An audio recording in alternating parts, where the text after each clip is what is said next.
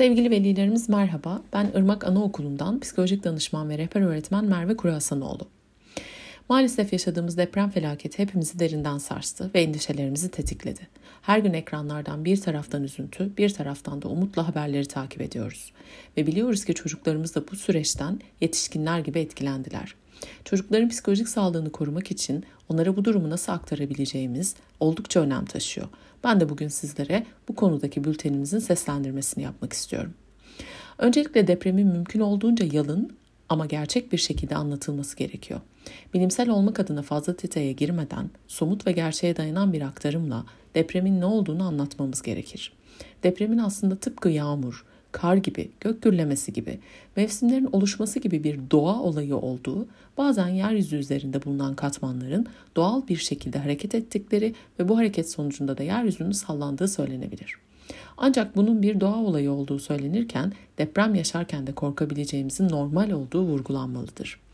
Depremle ilgili çocuğumuzun sorduğu hiçbir soruyu geçiştirmemeliyiz. Konu kapıyı kapatmamalıyız.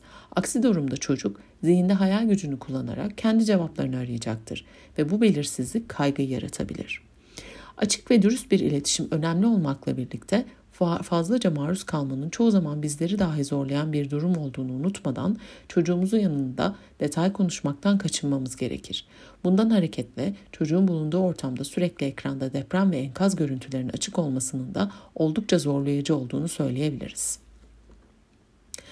Bu aktarımlar ne kadar sağlıklı yapılırsa yapılsın normal olmayan bir durum yaşıyoruz ve kayıplarımız var. Dolayısıyla normal olmayan durumda normal hissetmek ve tamamen normal davranmak her zaman mümkün değildir. Bunu kabul etmek ve çocuklarımızın aktarımlarımız sağlıklı olsa da kaygı yaşayabileceklerini bilmemiz gerekiyor. Öncelikle yaşadıkları kaygıyı biz yetişkinlerden farklı ifade edebileceklerini de unutmayalım. Çocuklar kaygılarını bir arada olma isteği, uykuya geçmekte ya da uyumakta zorlanma, içe kapanma, hareketlilik ya da öfke patlamaları şeklinde gösterebilirler.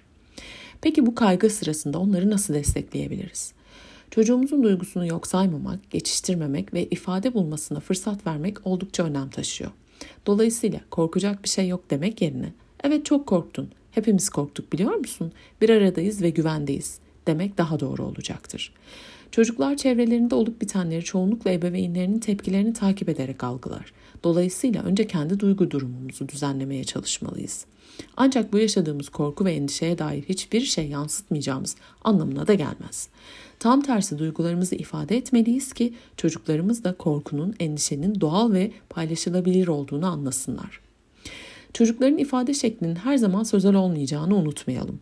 Bazı öğrencilerimiz, bazı çocuklarımız sözel ifade etmekte zorlanırlarsa bunu sembolik oyun şeklinde de açığa çıkartabilirler. Resmin gücünü kullanmak böyle durumlarda oldukça faydalıdır. Rutinler çocuğa hayatın normal akışında devam ettiği mesajını vererek güven hissi yaratır. Dolayısıyla bu dönemde depremden direkt etkilenen değilsek mümkün olduğunca rutine devam etmek anlamlı olacaktır. Kaygıyı hafifletmenin bir yolu da fiziksel temastan geçer. Bu dönemde ya da kaygının yükseldiği herhangi bir anda çocuğun ve hatta yetişkinin en temel ihtiyacı sevdiğimiz, güvendiğimiz birine temas edebilmek, sıkı sıkı sarılabilmektir. Dolayısıyla bu dönemde bir aradayız, güvendeyiz, evimizdeyiz demek çok önemlidir. Temasla güven hissi desteklenmediği sürece emniyette olma hissi çocuk için yetersiz kalacaktır. Dolayısıyla çocuklarımıza bol bol temas etmeye özen göstermeliyiz.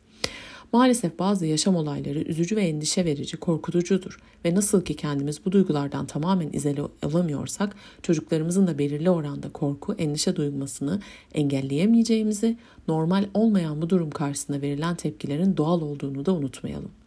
Önemli olan bu duyguları yaşarken onların yanında olup güvende olduğunu hissettirmek, duyguların kalıcı bir korku ya da kaygıya dönüşmesinin önüne geçmektir. Depremi çocuklara bilimsel olarak anlatırken videolardan yararlanabiliriz. Ama her zaman bizlerin, sizlerin yanında olduğunuzu da unutmayalım. Yaşanan üzücü olayların tekrarının olmaması dileğiyle. Sevgiler.